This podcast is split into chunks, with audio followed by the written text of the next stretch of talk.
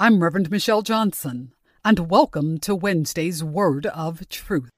The title of this episode is Don't Get Thrown Off Course.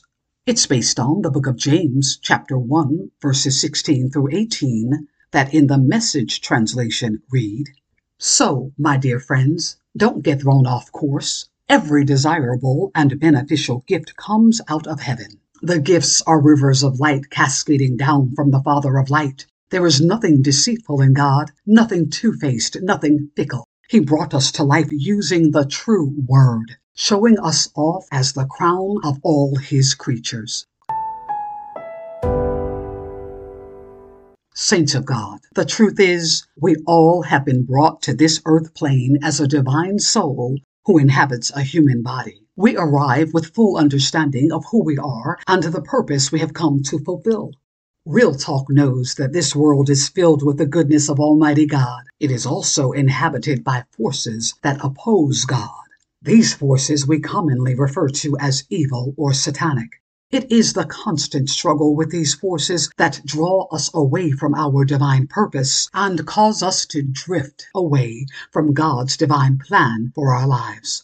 Here enters God's redemptive rescue of humanity that requires the blood sacrifice of God's Son, Jesus. His death and resurrection were the once and for all defeat of the evil that could draw us away from God's purpose and plan for our lives. Never again would we stand alone waging battle over our own souls. The book of Acts, chapter 1, verse 8, records Jesus saying, but you will receive power when the Holy Ghost comes on you, and you will be my witnesses in Jerusalem and in all Judea and Samaria and to the ends of the earth. It is this power of the Holy Ghost that enables us to sync up and remain in sync with our soul. Our soul knows our divine purpose and plan.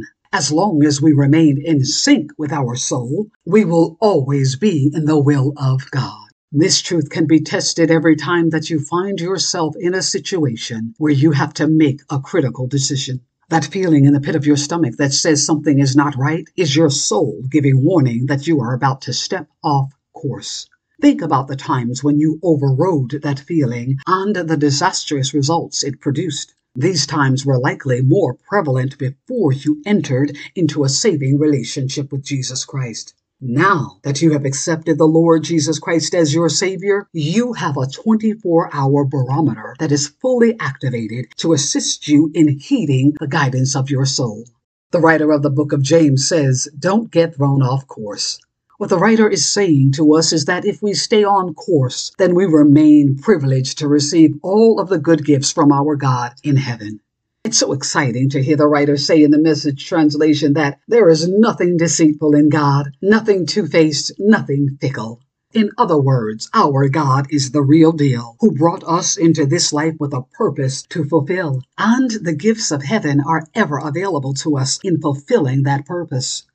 We are the predestined beneficiaries of God's gifts of love, mercy, and grace. And not for nothing as it is God's intended plan to stand us up as living epistles who are the crown jewels of all creation. All we have to do is stay on course.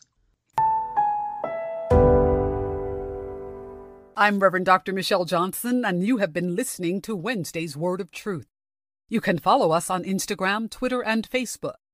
Join me next week for another segment of Wednesday's Word of Truth. Thank you for listening.